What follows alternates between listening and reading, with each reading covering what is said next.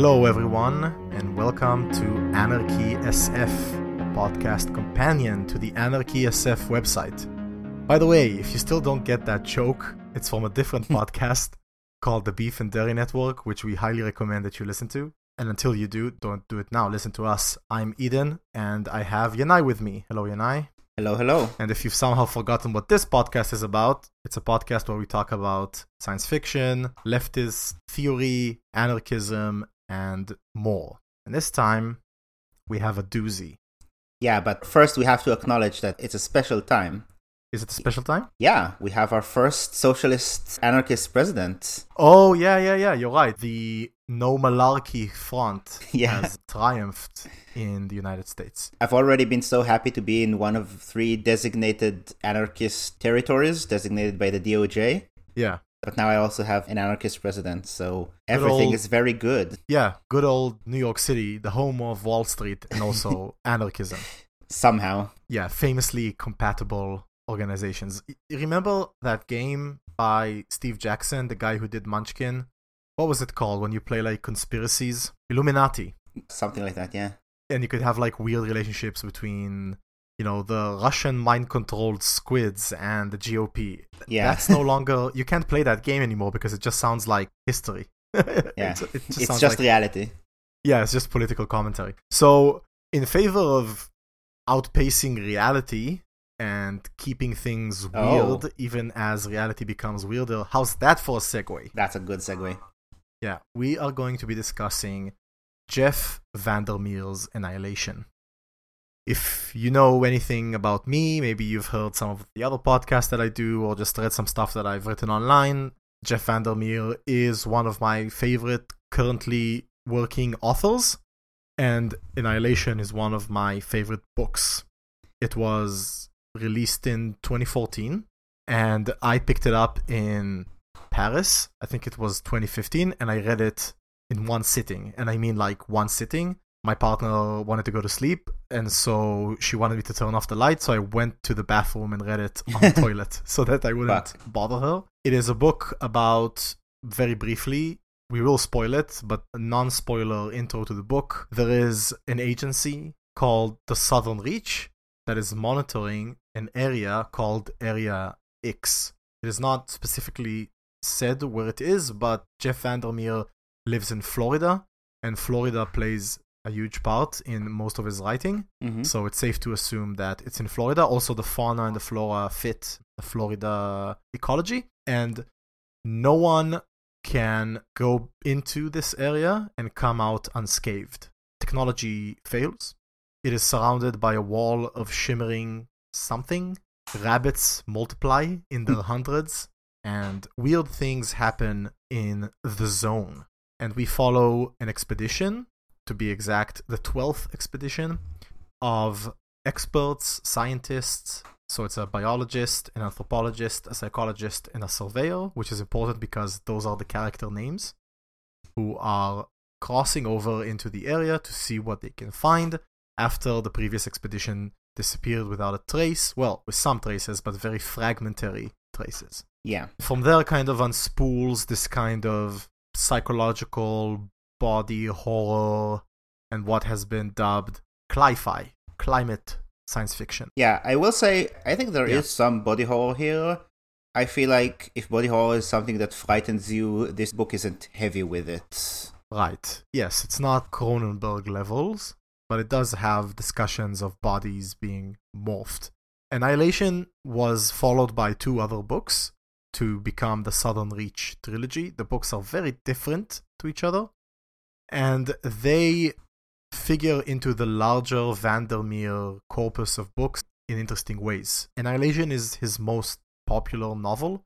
It won the Nebula Mhm. and the Shirley Jackson Award, and it was also adapted to a film by Alex Garland, aka the guy who did Ex Machina and a bunch of other stuff. And the movie is good, and I think the movie has an interesting relationship with the book because it's not an adaptation of the story. The story unfolds very differently in the book and in the movie, hmm but it's also not not the same story. It shares a lot of characteristics, so I feel like it's synergistic. If you've watched the movie, you should read the book. If you've read the book, I think you should watch the movie. Yeah, I would say it's a parallel universe version of the same story. Yeah. And Jeff was involved in the making of the movie, but he didn't have like, you know, final cut or whatever. And he has been kind of ambiguous in his relationship to the movie. When it first came out, he was very much on board, but then he slowly started to make some of his criticisms more known on social media. But overall, he says he's pleased with the movie, although he would have done some things differently. But going back to the corpus of Jeff's books, before Annihilation, before he hit it big, he also wrote a series of extremely good books, all housed under the Ambergris mythology, I guess, or corpus, telling the story of a city with a subterranean world of mushrooms existing below it. Mhm. Should echo for people who have read Annihilation. And after it, he's written Borne, and inside the Borne universe, which he is currently exploring as his main sort of thrust, he also published The Strange Bird and Dead Astronauts. He recently published a book called Peculiar Peril, which I just finished, like literally 30 minutes ago. Oh, That is kind of Harry Potter, but LSD hmm. and cli-fi and weird stuff. It is really frivolous and funny. And he's also going to publish another book this year called Hummingbird Salamander that's going to be about eco-terrorism. yeah. I think this is a book for someone who wants to get into more heady science fiction. Not like hard science fiction, not like describing how the ships work, but like heady, like with hashtag themes or something, very abstract, because it is heady, but it's also short and very kind of narratively focused. Like it knows where Yeah. it's going. So the reason I listed off all those books is just to say that Vandermeer has been at the spearhead of this movement called the New Weird. He Mhm. has even edited and published alongside his wife Anne Vandermeer, who is a publisher, anthologies titled The New Weird and the Weird. And the New Weird is a literary genre that has been taking shape over the last, depends who you ask, but the last two or three decades. It includes authors like M. John Harrison, who wrote The Centauri Device, which you might read if you could ever get your hands on it. China Mieville is considered to be New Weird. Really? Yeah. Okay. Elvia Wilk, that I've recommended a few times, is considered doing weird fiction or new weird. And you also have stuff like theory fiction that spun off of it. Reza Negarestani, and even our good friend Nick Land is somehow tangentially related to new weird fiction. Well, that's one kind of weird. Yeah, I mean, he's not our friend. He's a conservative piece of shit, but his early work had a lot of relationships with weird and the new weird. And Vandermeer, his literature oscillates between this is fucking bizarre and every page that I'm reading is a struggle, but I love it, which is something like Dead Astronauts, hmm and something like Annihilation, which is weird, but like you said, is more accessible. Yeah. There's no metafiction, there's no games with the format. There's an unreliable narrator, but to be honest, we're so far gone that unreliable narrators are now mainstream.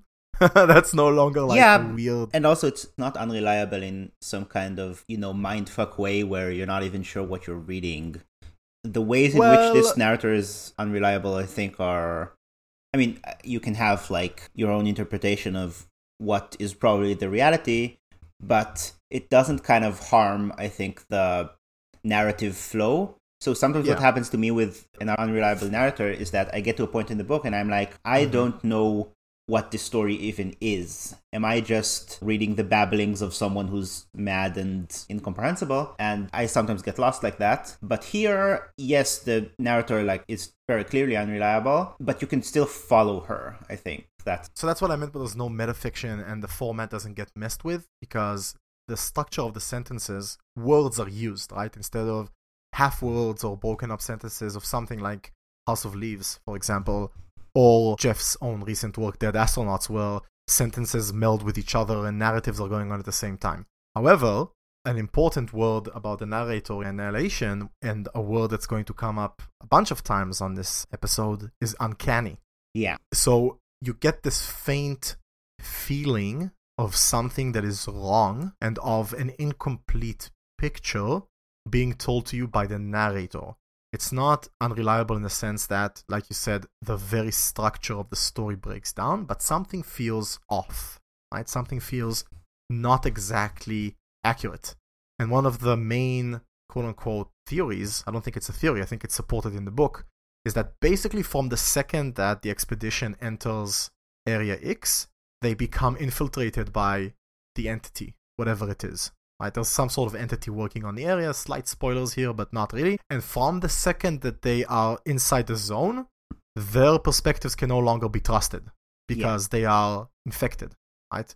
And then during the second and the third book, this gets amplified by like reality breaking down and the question being asked is any of this actually happening or is this all like a mind unspooling right is this all like neurons firing and biological processes being interrupted yeah. and so on so that should give you a taste of what this book is like the other thing that i should add at least for myself and i think for many others it manages to be scary as well because it has this faint feeling of the yeah. uncanny of something that is always at the corner of your eye, something that is always one step ahead of you or behind you, rather.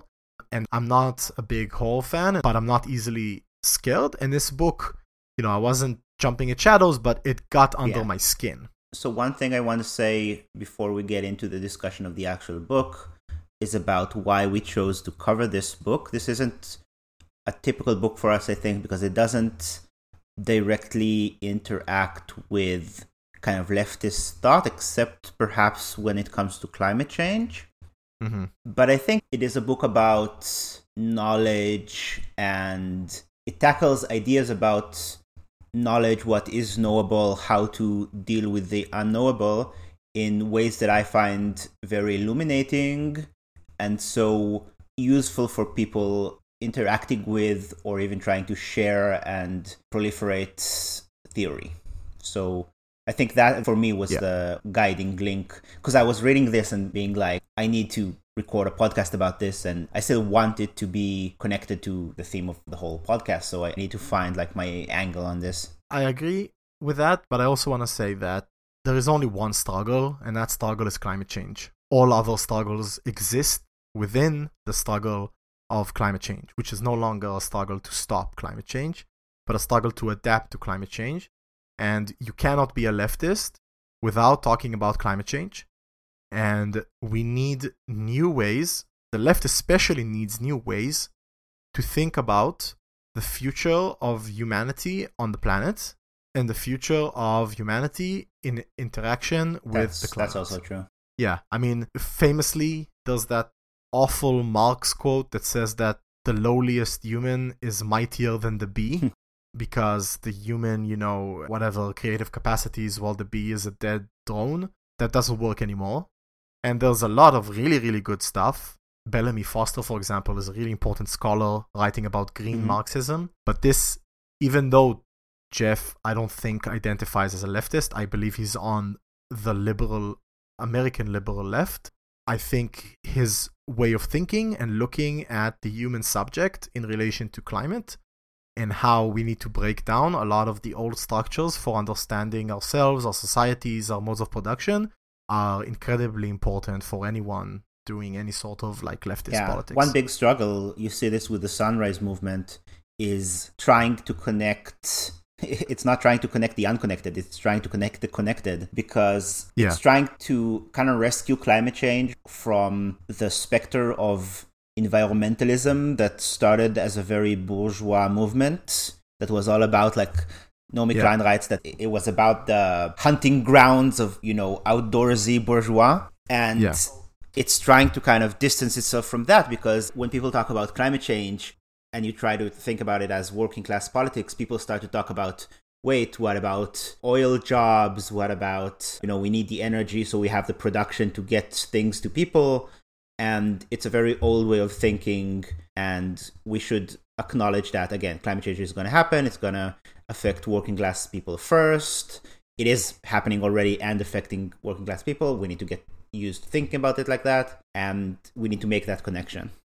Yeah, so I didn't want to start on this point because it's the most complex point that I mm-hmm. have to make. But this segue is like too perfectly lined up for me to yeah, not so take spoiler it. Spoiler territory starts here.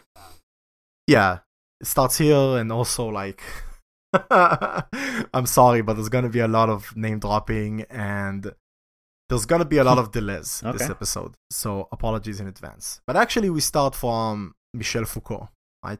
Okay. Or maybe I'll preface before the name dropping. So what you just said about the need to go beyond environmentalism and the need to go beyond the way that we perceive the climate struggle so far is inherently a question that touches on all aspects of philosophy and politics.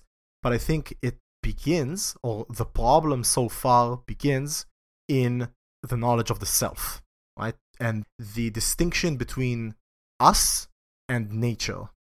What is sometimes called the bifurcation of nature, right? Separating it into man made things and natural things Yes. breaking this distinction down is i'm not going to say it's the first step but it's an incredibly important step because until we do so we cannot reconfigure our relationship with nature in a way that is sustainable right as long as nature is an object and we are subjects hmm and as long as that's true, the only interaction possible is exploitation. Because that is the only language possible between subjects and objects Yeah. in a traditional sense. Subjects are dynamic, they move, they act, and objects are passive, inert, they are acted upon. And that's, for example, what allows Denmark to slaughter Yeah. its entire mink population to stop a new strain of COVID. I'm not even saying that they shouldn't do that, right? I don't have an opinion because I'm not an expert on public health.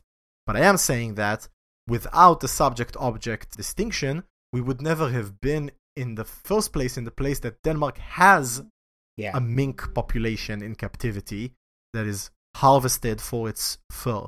Right? That is something you do to an object. Right? So in postmodernism, surprise, this idea of breaking down this distinction is called becoming other. And it has that weird little dash that French philosophers and German philosophers use to denote that it's not two words, right? It's sort of a mode. That usually typifies German concepts, right? Because German concepts can be constructed very easily from other words. So it's not becoming space other, it is becoming other, which is a kind of mood or perspective. And famously, the main philosopher that dealt with becoming other was Deleuze and Guattari, of course. And in Deleuze's philosophy, becoming other is this attempt to stop being a subject or stop centralizing the subject. I know, I'm sorry. Okay, I'll I'll, I'll, I'll try to like keep it as simple as I can because it took me like 50 times to read these articles to understand what they are. So, in order to understand what the fuck is going on here, let's go to Foucault.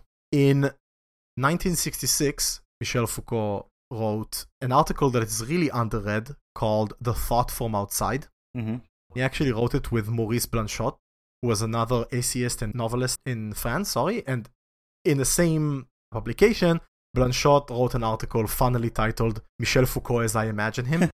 also a really good book, a really good essay, sorry. But Thought from Outside is even better. And in it, Foucault does this really interesting thing of starting with the problematics of the term I speak Okay. right? Like that coupling of words. And he does this like linguistic analysis of the phrase I speak. And he says that this phrase basically opens up the potential of speaking to anything.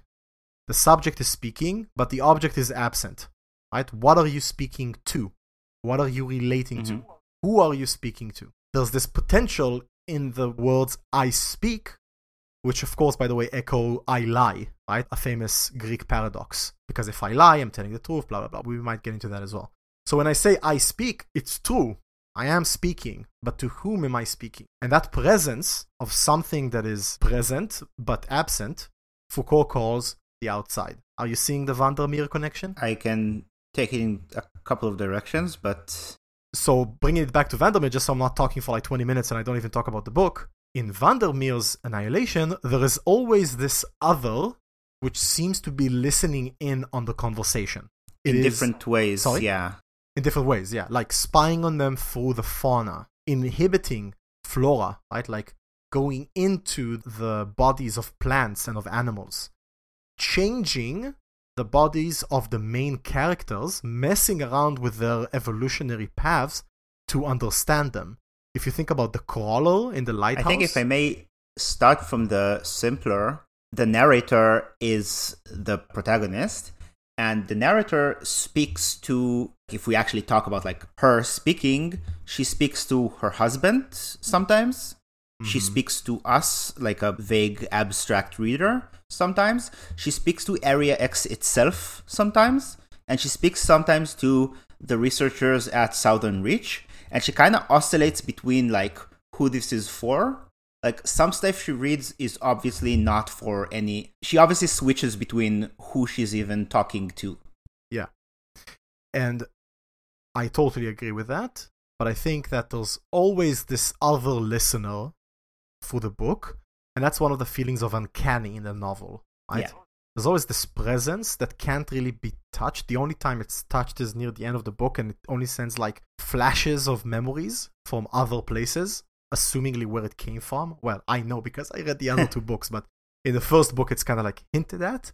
And there's always this outside, something that's not human, something that is not a subject. It doesn't act in the way that we think of subjects, it permeates the area, right? It is what's happening to the area X. Yeah. Right? The presence is everywhere. It's in the plants, in the lighthouse. Again, if you think about the crawler, the crawler, which is like a snail like creature, it's like a Turing machine, right? It writes what it touches and then it moves on, changing it. So these ideas of like feasting on, looking from the outside, changing with your look, stuff like that, is something that Foucault talked about a lot and Deleuze as well. Because in that outsideness, in that like relationship with something that is outside of the subject, is is the death and the life of the subject. Right? On one end, it's the life of the subject because that's what the subject does. Mm-hmm. It speaks, it talks, it communicates with the outside, but it's the death of the subject because the subject is not there. The outside inherently is alien. Now, a lot of philosophy would say, run away. Right? Like, think of Kant. Uh, I can't say anything about the outside. Yeah. Or Wittgenstein, where one cannot speak thereof, one should be silent, whatever. Like, these things that are outside are not to be spoken upon. Maybe the the domain of the mystic. Although, by the way, right? but not Wittgenstein wrote that, but he was fascinated by the occult and stuff like that. He really liked. Uh, he was a man yeah. of faith, and he really liked Kierkegaard. He just yeah. didn't want his style of writing. He didn't think that his way of doing philosophy is the right way to approach that which cannot be spoken of. Yeah, Yeah. I mean, whenever you talk about Wittgenstein, you gotta remember that the guy despised himself. Yeah. Um, so he has a lot of contrary stuff against himself in his writing, which is really sad. But he was a sad person, I think. So Deleuze and Foucault say, no, no, no, go towards the outside. The motion of becoming other is this trick, this action, this perspective that we've yet to learn and we need to learn of how do I strip away the subject how do I go to the outside, becoming something different, becoming something new, but still maintaining enough of myself so that I can communicate with whatever I find out there. Yeah, and I think the heroine of this book exemplifies this behavior because she is in a horror scenario, but she plays on the whole Freudian element of like what we fear is also what we crave, what we fantasize about. Yeah. And she always pushes forward. She's afraid, but she's also like fascinated. And to her, like this encounter is more important. Like it's so important to walk towards it rather than to just escape, which, like, as a reader, first 50 pages, you're like, just run away from this. Like, what are you even doing there? And she, she considers it, it's an option, but she chooses to push forwards because I don't know, because of the fascination, because of the need to interact so, with the other. So I want to take that one step further, because that was actually my last point on this subject, and say that she sees the machine. Okay, so, so imagine you're on a conveyor belt, right, in a factory. And there's a machine that you know you can see that every time something enters it, it comes out different on the other side. It is transmorgified into something else. What do you do? So, like you said, the instinct is run away. But what the biologist actually does is she dives head deep into it and saying, I will emerge from the other side. I will let myself be modified. I will let myself be invaded. Yeah. I will let the outside kill me, inherently kill the subject, give up myself, but I will become other on the other end. And that other will be more perfect and have more empathy. And now I just want to introduce something from the book. The reason the biologist does this is that she's a biologist. Yeah. Is that she grew up playing in tidal pools, which Jeff has these things that recur through his books, like the term floating bodies appears in a lot of his Mhm. books. But another one is tidal pools. It's in Dead Astronauts and Borne as well, and, and in Annihilation. So she plays in the tidal pools and she sees Uh, starfish? starfish. Right? What? How did I not remember that that's the name? But she sees like starfish and this little marine micro life and, and so on. And she's already experienced as a child this experience of having empathy with the animal. Yeah, Right. she's not just a biologist, she's like the biologist. She's the the Yeah. essential biologist. Yeah, exactly. She's like the perspective of a scientist that goes one step further and empathizes with its subject, which is something you're not supposed to do, right? You're supposed to be like the the scalpel. Yeah, the pool you're talking about, like the story is that it's just a pool that they had on their land and their parents were too lazy to clean it up. But she inherently doesn't think that this pool should be cleaned up. And when she moved, she was afraid that the new owners will clean up the pool. So she has this view that, like, the life growing within it should be accepted rather than organized and controlled. Yeah, and that's where the Cli-Fi spin comes in, right? Because environmentalism, because it doesn't break down the subject, or because it doesn't see the object as a subject, it has this idea of, oh yeah, like wolves, for example. They should be protected, they should have their own reservations to walk around on, but it will never say something like, there should be wolves wherever wolves want to be Yeah. they have a claim to this land that is just as powerful and just as humans. Maybe the dingo should eat your baby. yeah. Maybe we don't deserve to just cordon off parts of this planet and say this is where nature is. By the way, doing an Area X, Yeah. right? And the book ends, or is it in the second book? I don't want to spoil it too much, but the area doesn't stay contained. Let's just say it like that. That's heavily implied in the first book as well. yeah, the area overflows its boundaries, right? So maybe we don't get to do that. Maybe you can't do that. Not maybe, 100%, because that's not how nature works. Because nature is not split into two. It doesn't stop where the city begins. Yeah, uh, one pet peeve of mine with leftist approaches to climate change is talking too much about deadlines. Like, we only Yeah. have nine years until. And first of all, nature doesn't work like that. And second, science tries but can't really know, like, exactly at what time, like, we pass some kind of, like, imagined window. And the thing is, like, this sort of thinking is so dichotomized that it makes you think, like, we either do a set of steps before the thing and then the thing goes away, or we don't do it and then, like, we get a game over screen. And neither of those things is going to happen. So this is where I think we actually wrote the same point, but we called it different hmm, things. Maybe. and that it's the politics of climate change are inherently the politics of the unintelligible, right? The place where logic and facts and numbers and uh, and those kind of things fail, right? Which is not to say that we don't need scientists. Of course, we need climate scientists to help us do what we're doing, but we need to understand that so little is actually understood about these phenomena. Yeah, so let me set up this point and I think you can go off from it. yeah, go ahead. So I wanted to talk about fact and logic. facts and logic is kind of an internet meme. It's a kind of assertion that you're better than others because you're supported by facts and logic. But it's also pretty obvious that, I don't know, that something is missing there, right? That sometimes people claim to be using facts and logic, but are also like saying extremely conspiratorial things or stupid things. So, how does this connect with the book? Well, the book starts with a description of the expedition. It's the 12th expedition, it's gonna go in, and there's this whole like protocol, right? They have like plans, and the plans are really well set up. There are contingencies for emergencies, there are like tools, they have different specialists for different things. And in the beginning, the protagonist is very preoccupied by her own objectivity. She says stuff like, "Oh, we were told not to connect with this too emotionally, so that we keep an objective Mhm. mind." Things like that. So we've talked earlier on this show about the science fiction idea of the kind of blank slate protagonist that will just Yeah. have no preconceptions and will let us perfectly observe the environment. So she begins with the obviously false idea that she's going to be this kind of an explorer. And that idea just breaks down so quickly and so thoroughly upon interaction with Area X. And how does it break down? Well, the thing about Area X is that it doesn't conform to enough of our preconceived notions for any of that approach to work. So basically, the scientific method collapses immediately because there are too many unknowns.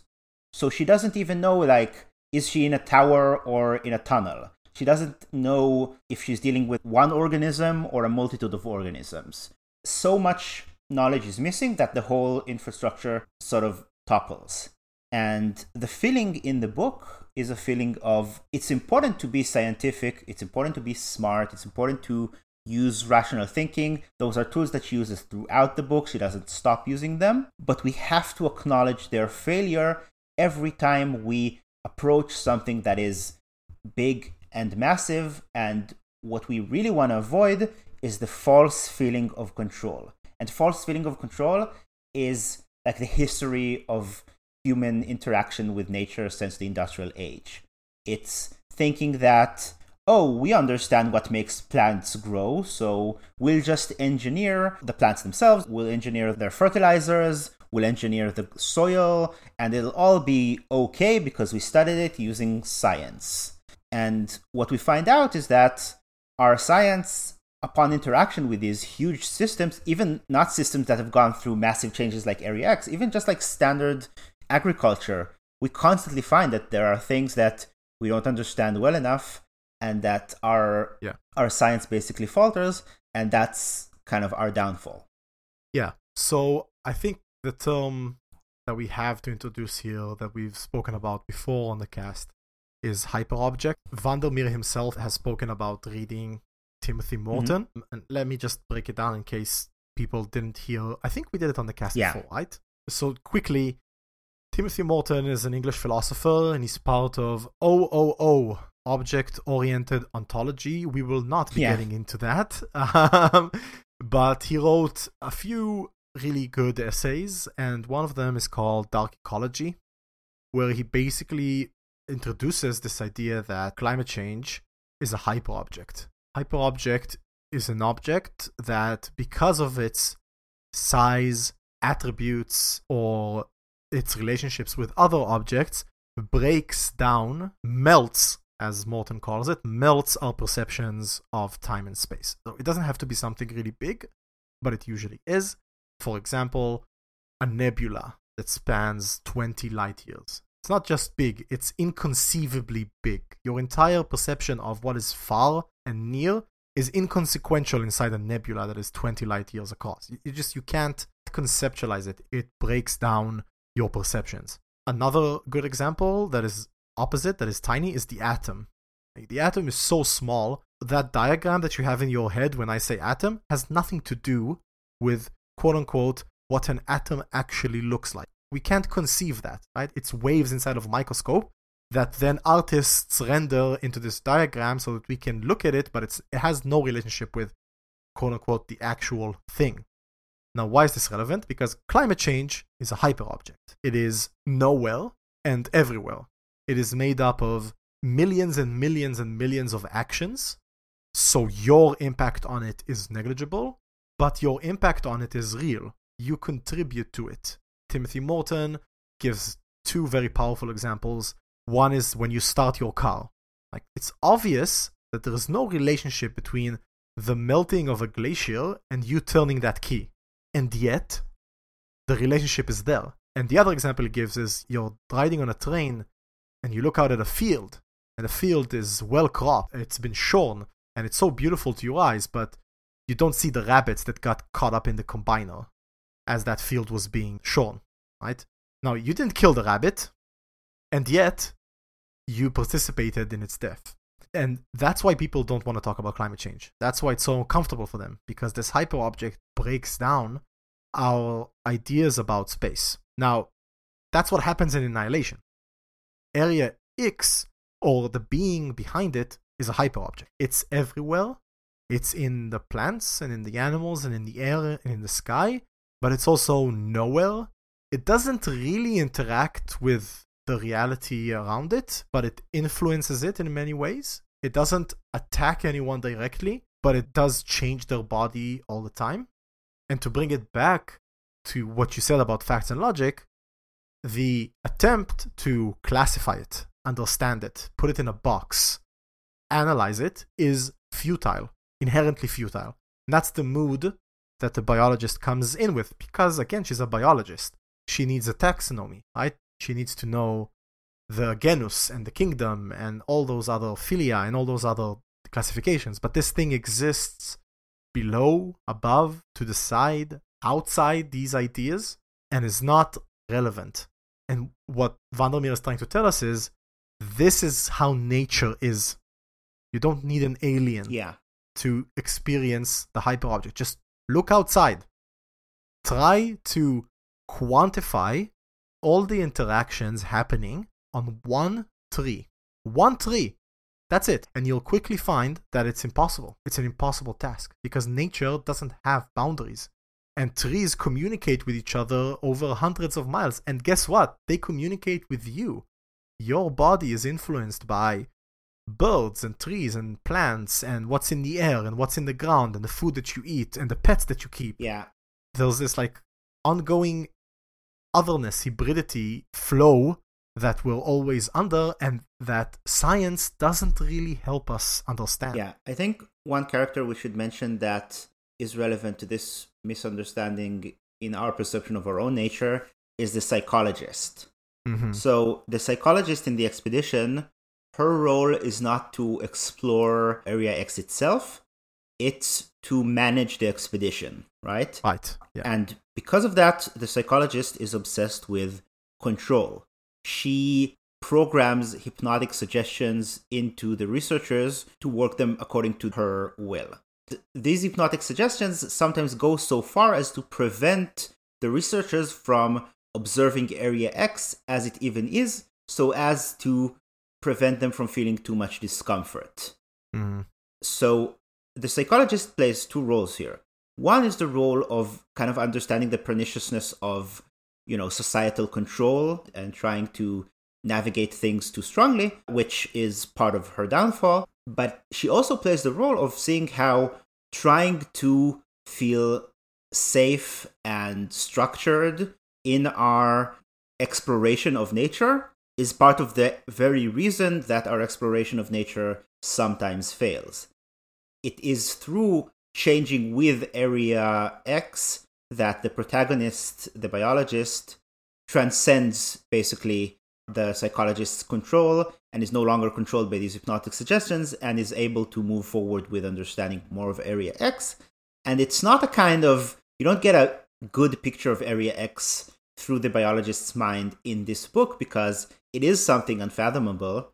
But I think if we take this and try to map this to climate change, one way of thinking about it is we are already in an incomprehensible scenario.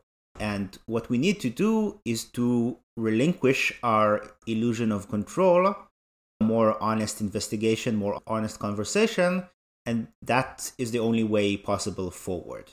And I just want to say, when I say the psychologist's downfall, it's interesting because there is no poetic end for any of the characters in the book. It's not like she has a master plan and that master plan fails. No, she just dies somewhere. So, I don't want to spoil too much, but this is explored in the novels after, Well, the psychologist is a character, and she has all sorts of like historical ties to the place, to the lighthouse and whatnot. But I agree completely with your analysis. The the main character of the second book is actually called Control Oh, and he, he works for the Southern Reach. And it happens after the first book, and he's like tasked with doing the post mortem on the expedition. And there's all sorts of taking what you just said about relinquishing control and our desire to like put things into boxes and understand them as detrimental to our way to cope with these things that is explored in these in the sequels but what i want to maybe like take the last point that you said this contradiction that in order to get climate change under control, quote unquote, we need to let control go, is why climate change is horrific. Yeah. That's the horror of climate change. And that's the horror that is captured in Annihilation. Right? The horror is that here is a thing, and again, echoing Deleuze and Core and all that discussion that we opened with. Here is a thing which is both other but the only way to get it to stop messing with you is to give into it. The only way to get nature to go back to being this thing that you just live besides, which is supposedly the mythical idyllic state we lived in in the beginning of the 20th century. The only way to go back to that is to let nature rule, to let it have its way. Because whenever we try to augment it, we end up fucking it up because what we think we understand is actually infinitely complex and infinitely in- unintelligible to us. And I think we already spoke about this in previous episodes. The whole of this idea of geoengineering. Yeah. I think like blotting out the sun or whatever. It was interesting to me the first time I read it in Naomi Klein's This Changes Everything, where she says, We need to leave fossil fuels in the ground. And that sentence is just I don't know, it kind of blew my mind in an interesting way because it's you know, it's not we need to assess the exact amount of carbon thrown into the atmosphere and get at the perfect balance, zero emission, stuff like that. She's like, no, we just need to leave nature alone a lot. Like, it can't yeah. be trying to, you know, exploit nature to the exact degree in which nature doesn't break. We need to take a step back and obviously we will always have an impact on nature but we need to try to diminish that impact and try to to the degree possible like not interfere with it rather than interfere with it but in a controlled way. So i want my next point to be my last hmm. point. So if you have anything else you want to add to the discussion? Yeah i have two things that didn't really segue well one thing is because you talked about how this is horror and I think it's interesting to contrast this with the supposed father of modern horror, who is uh, H.P. Lovecraft. And I think. Horrible racist. Yeah, I am going to talk about how is it a horrible racist. Yeah. So he's kind of a specter haunting horror because, I mean, if mm-hmm. you read him, he did do horror, and you can also, like, kind of see why that was kind of compelling. His writing is very repetitive. He repeats a lot of phrases. He because he wrote for like newspaper stuff like his things would be published yeah. in like these small publications so it's like short stories that are meant to jar you so a lot of it is repetitive but it is somewhat compelling especially if you think that something like that wasn't done before him you can see why he got as famous as he did but also horror does a lot of different things that aren't lovecraftian and get called lovecraftian in a kind of vague way because there is horror but i think the interesting thing about hp lovecraft is his racism because he is a horrible racist. And, you know, sometimes when you talk about an old writer being racist, people think, well, people just used to be racist. So if you take a writer, he's racist, yeah. that just doesn't mean a lot. Everybody spoke like that back then. Yeah. So, first, that's not exactly true. As long as there was slavery, there were also abolitionists, not to mention the actual slaves who had a good idea about how slavery was run. But besides that, the racism is not external to his writing, it motivates and informs his writing. So, when H.P. Lovecraft writes horror, he has a specific point in mind. The point in mind is the world is scary. We cannot understand it with science. So, let us do what I perceive to be traditional. Let us not take risks. Let us not mess with things that seem different from us. Let us be very afraid of things that are different. And definitely no sex between people of different races. Like that's Yeah. incredibly wrong. That's a biggie. Okay, so he knows how to write the horror, and we can take that as just a technical skill. So, what does he do with it? He sort of introduces horror in places where horror doesn't belong, or maybe in places where we, I don't know, some people think that we naturally feel the fear of the other, but he definitely like fuels that fear and makes us feel it more strongly. So Mm-hmm. when I read Jeff Vandermeer, it's interesting because I read Necronomicon, one of the famous H.P. Lovecraft books. It's really hard to get through a lot of his writings nowadays. I was just like, I know a lot about Lovecraft, but I haven't ever read one of his things, so I picked up one. Yeah. Like again, I get the technical ability, but the racism is just overwhelming. And Vandermeer reminds me of Lovecraft, not only in the technical, but also in the kind of fascination with the fear of the other, the fear of the incomprehensible, the feeling that science cannot fully understand reality. But the interesting thing about Jeff Vandermeer is that, well, at least to the degree that I can suss out from his writing, he is not a terrible racist. He's not a terrible conservative. He's not afraid of change. What he wants to do with horror is to, and you say this sometimes, he wants to make us look at the thing that we're afraid of so Yeah. that we can transform the way we feel about it. So that we can be exposed to that horror, that we can experience also the fascination that comes with that horror, and that we can move forward. The segue is too powerful. Yeah.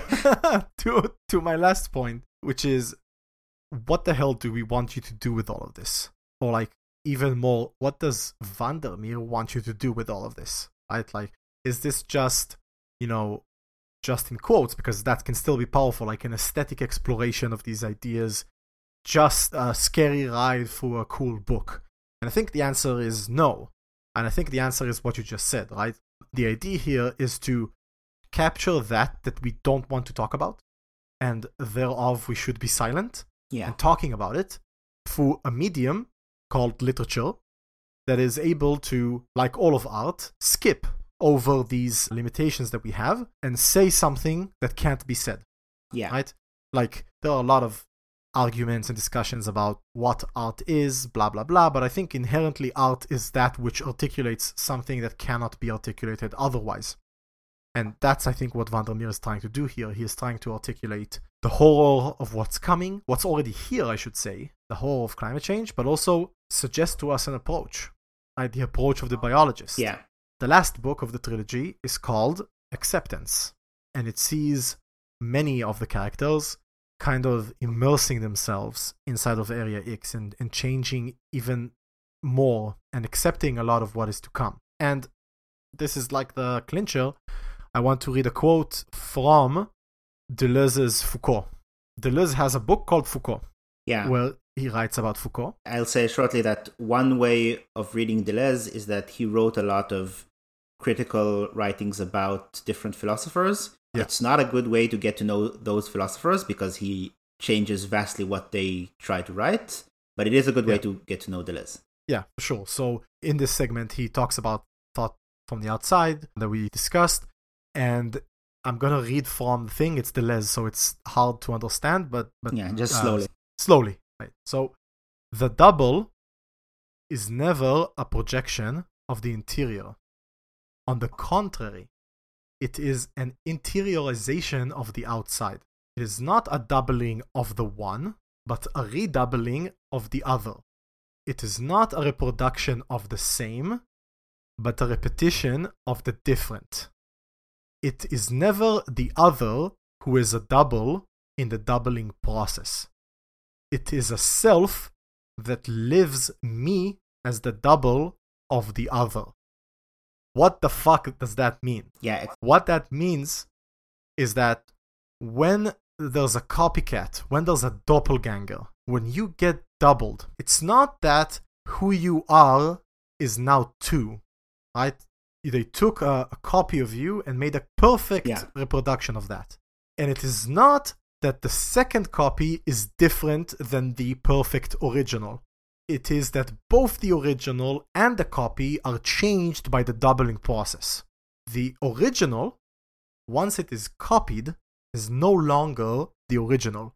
It is also changed and made different because now It is a thing with a copy. That just sounds like it was written Which about didn't exist annihilation because part of Right? what Area X does So- is try to replicate anything that comes into it and even produce clones. Exactly. And the book ends, and also it's not answered in the other two books. And also, the point is that it's not answered. Is this Yeah. the original? Who comes back from Area X? Is it the original or the copy? And by not answering that question, by leaving it ambiguous, also in the second book and in the third, Vandermeer is telling you what Deleuze is telling you. There is no original anymore. And that's what I want you to do. I don't want you to change who you are in the sense that you grow and you become this person that is now aware of climate change. We need to think, and I have no idea how to do it, but I know that I want to do it. How can we remake ourselves? How can we change ourselves by creating these new personalities and creating new interests and fields of meaning into things that know how to live in climate change? Things that know how to live in nature. No longer is like a split. Have a different relationship with nature, definitely. Exactly. Because when we split off, when we did that bifurcation, when we doubled us and nature, we also changed us inherently. We became something that no longer lives inside nature. We became something that pretends that it doesn't live inside nature. We became something that destroys nature.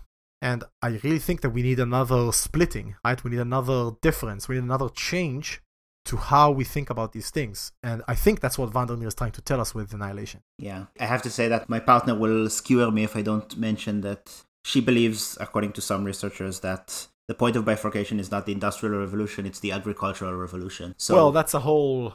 So according to her, our epistemology needs to go way back. Yeah, I mean, I totally agree with that. I can't not rise to that reference.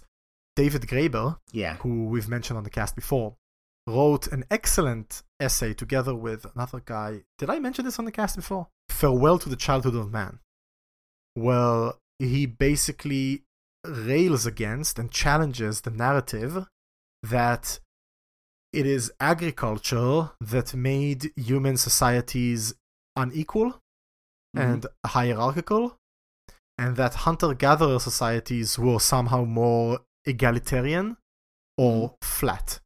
And their main point is what changed is our insistence on one mode of politics and society. Before agriculture, human societies knew how to oscillate and flow between different hierarchies. In Mm. summer, they would be hierarchical, violent patriarchies, and in winter, they would be peaceful, egalitarian matriarchies. To give one example, people would have different names based on the time of the year, different roles. Religions could stay dormant for dozens of years, and then when surplus hit, they would come to life again. And only when we went agrarian did this idea of we are Democrats, we are fascists, we are socialists, we are X, one mode become ingrained in us, right? And that's when, this is where I agree, that's when we started to split off from nature because nature is that fluidity, Yeah. right? It is that change. So here I found the segue to the last point I wanted to mention, and I'll do so briefly. A really interesting theme, I think, in this book is the permeability of borders. So Mhm. the idea of the book is that it constantly proposes a border and then shows how that border is permeable. So the first border that turns out to be permeable is area X itself. So the idea is that we are going into a different place, area X, that is currently cordoned off. It has a boundary. And so we're going to enter this place, we can exit this place, we need to control this place. But through explorations, we find out that this place has already permeated into reality way more than into like the external world way more than was initially put forward. And then you have the idea this is the 12th expedition but we find out that there have been many many many more expeditions that weren't categorized or counted or something like that and basically uh, and there's the boundary between the body and the invader the invader form area x and all of these boundaries turn out to be not places where you can make a distinction, but a place of interaction, a place of mutual change. And I just think this mode of thinking, like thinking about permeable borders, is a challenge. I think it's a big challenge in leftist thought, by the way, because leftists tend to be idealists, which, I mm. mean, having ideals is good. Like, I think standing up for something is good, but it also makes you vulnerable to this kind of boundary thinking, which places you in these kinds of discussions of like, are you a communist or an anarchist? And somehow, like, this is really important when like neither of those societies are close to being implemented or you know we can't work with these people because they're social democrats and they're so different from us so the idea with permeable borders is there's a lot in common between every two people can work on some commonalities while also maintaining borders where they matter and it's a hard mode of thought but i think this book really pushes it forward well. Like this idea that whenever you try to posit a dichotomy, you should understand that it bleeds into each other. This is a point from Derrida as well. Like that dichotomies always collapse. And I think this book kind of exemplifies it really well. I agree. So tell us, what else have you been doing? I told you this already, but I started watching, and I don't know why, but I started watching The Walking Dead, and I expected it to be just mm-hmm. like popcorn movie bad, but I don't know where this show came from, but it's so good. It's just it blew me away. And it's good because well, the reason I hate most zombie, I don't know, media is because zombies are an they're an unflattering representation of the proletariat, but in Walking yeah. Dead they're not. Like that's not the distinction being made. And I usually hate zombie movies because they usually portray individualism and egotism as the right way to go, which I don't like, and this is another thing that The Walking Dead doesn't do. So the main concern of the show throughout is how do people work together when they're no longer managed by bureaucratic power? So you have these people in a scenario yeah. where they need to establish trust, they need to understand how to work together. And like every kind of like individualist approach of like we'll just always be as safe as we can or we'll always exercise as much power as we can it always fails it's always a bad way to go the show really goes into like protecting the weak and why it's important how the weak can develop into being strong when given protection and support. And like as one last thing i think that if i was trying to like teach or learn about how to create a non hierarchical, non capitalist society, I would use some episodes of this show as kind of like a thinking piece to discuss, like, how was the information communication in this episode bad and got people in trouble? So it's really interesting in how it explores them. And it's not exactly anti capitalist, but I have to say, like, it portrays different societies and none of them have commodities. For nine seasons, no commodity yeah, form. That's interesting. There's one time where like points are made and it's the evil society and it's not even explored very very far into like people just don't even think about establishing re-establishing capitalism it's obviously like a bad idea what about you interesting well I've been playing a lot of Assassin's Creed Valhalla. I know it's not as highbrow as some of these other things, but I'm having a fantastic time. And actually, I think they did a really good job in like, you know, Vikings and Viking culture is one of the most misunderstood and misused yeah. ideas in modern history, like by racists and white supremacists and whatnot. And they did a really good job accentuating the interesting and actually radical parts of that culture, like community, friendship, accepting strangers. You know, Odin is the stranger, mm. and gender fluidity, because Norse culture had a lot of gender fluidity in it. For example, magic is a supposedly female trait, and yet Odin mm-hmm. has magic. And Odin is very often depicted as gender ambiguous. And there are many gender ambiguous figures in Norse mythology. And the game really leans into it. And also has like a bunch of. But Thor can only be male, right? Like that. Yeah, but, but Thor is a joke. That's a rule. Something that didn't really translate into modern, like, way of life and thinking about Vikings, Thor is like half a joke. He's the bumbling warrior idiot, and Odin and Loki make fun of him all the time. Now, sometimes he's to be worshipped because he's honorable and powerful, but it's a kind of like um, sarcastic, almost form of worship. Yeah, and the game really touches upon these ideas and does them well. So, uh, thank you for listening. If you want to read more about science fiction and anarchy and all that good stuff, you can go to anarchysf.com and we will see you next time.